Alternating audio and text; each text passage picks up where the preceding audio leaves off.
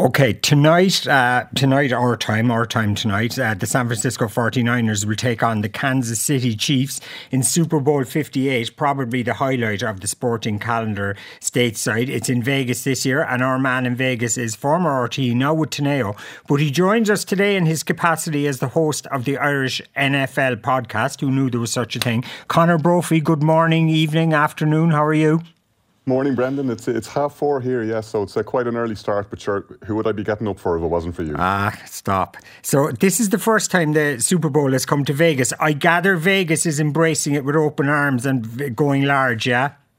It is, yeah, and it, it's literally everywhere from the moment I set foot in Harry Reid Airport here on Wednesday, up and down the strip. Every corner of Las Vegas has something Super Bowl related going on. Which, if you talk to people involved in the NFL, and I was talking to a senior executive in one of the teams yesterday, he was saying, you know, if it takes place in a city like Los Angeles or New York, the game almost gets lost. One of the things that they were really excited about from a Las Vegas point of view is, as you say, it will be everywhere and it has been everywhere and it becomes a festival and celebrates everything that the NFL does and they love that and the fans love it.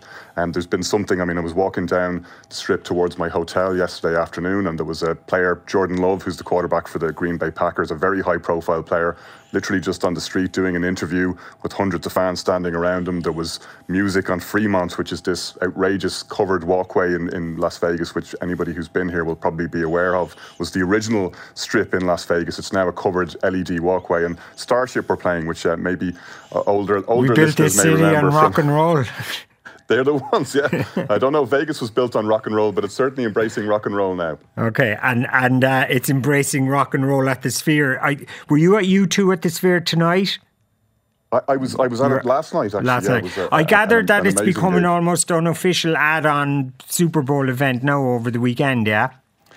It has, and look, even Bono, who I think would, would admit himself isn't the world's biggest sports fan, he had all the lingo down. He dropped a fair few Super Bowl references. There was a lot of uh, sporting people. I was I was down in general admission on the floor, but I was looking up at the at the boxes, up looking up at the expensive seats where people rattle their jewellery to coin the old John Lennon line. There's a lot of recognisable faces there. I, thought, I think I saw Zinedine Zidane. I thought I might have seen Olivia Rodrigo. My, my eyesight's not great, but I think she was up in one of the boxes. I know uh, the band's bandmates' families were all there as well, but uh, yeah, it, it's become part of the part of the whole festival. Um, I, I, was saving my voice though, Brendan. I, I hope you'll uh, you'll appreciate you're, you're the, uh, the real winners were the, were the people around me who didn't have to listen to my full throated rendition of "Where the Streets Have No Name." Uh, okay, so tell us about the game. Uh, the Chiefs and the 49ers. Is that a big rivalry? It is now because the two teams faced off a couple of years ago in Super Bowl 54, which the Kansas City Chiefs won, where they, they came from behind. The 49ers looked like they were going to win that one. It ended up being a tight finish and quite an exciting game. Um, and the 49ers have been gunning to take them down since. This is their first time back in the Super Bowl. The Chiefs won it again last year and are the defending champions.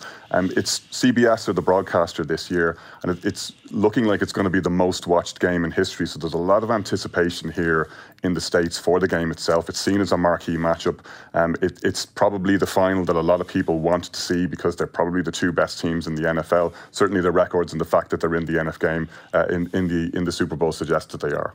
Okay, but like everything these days, uh, the big angle is Taylor Swift.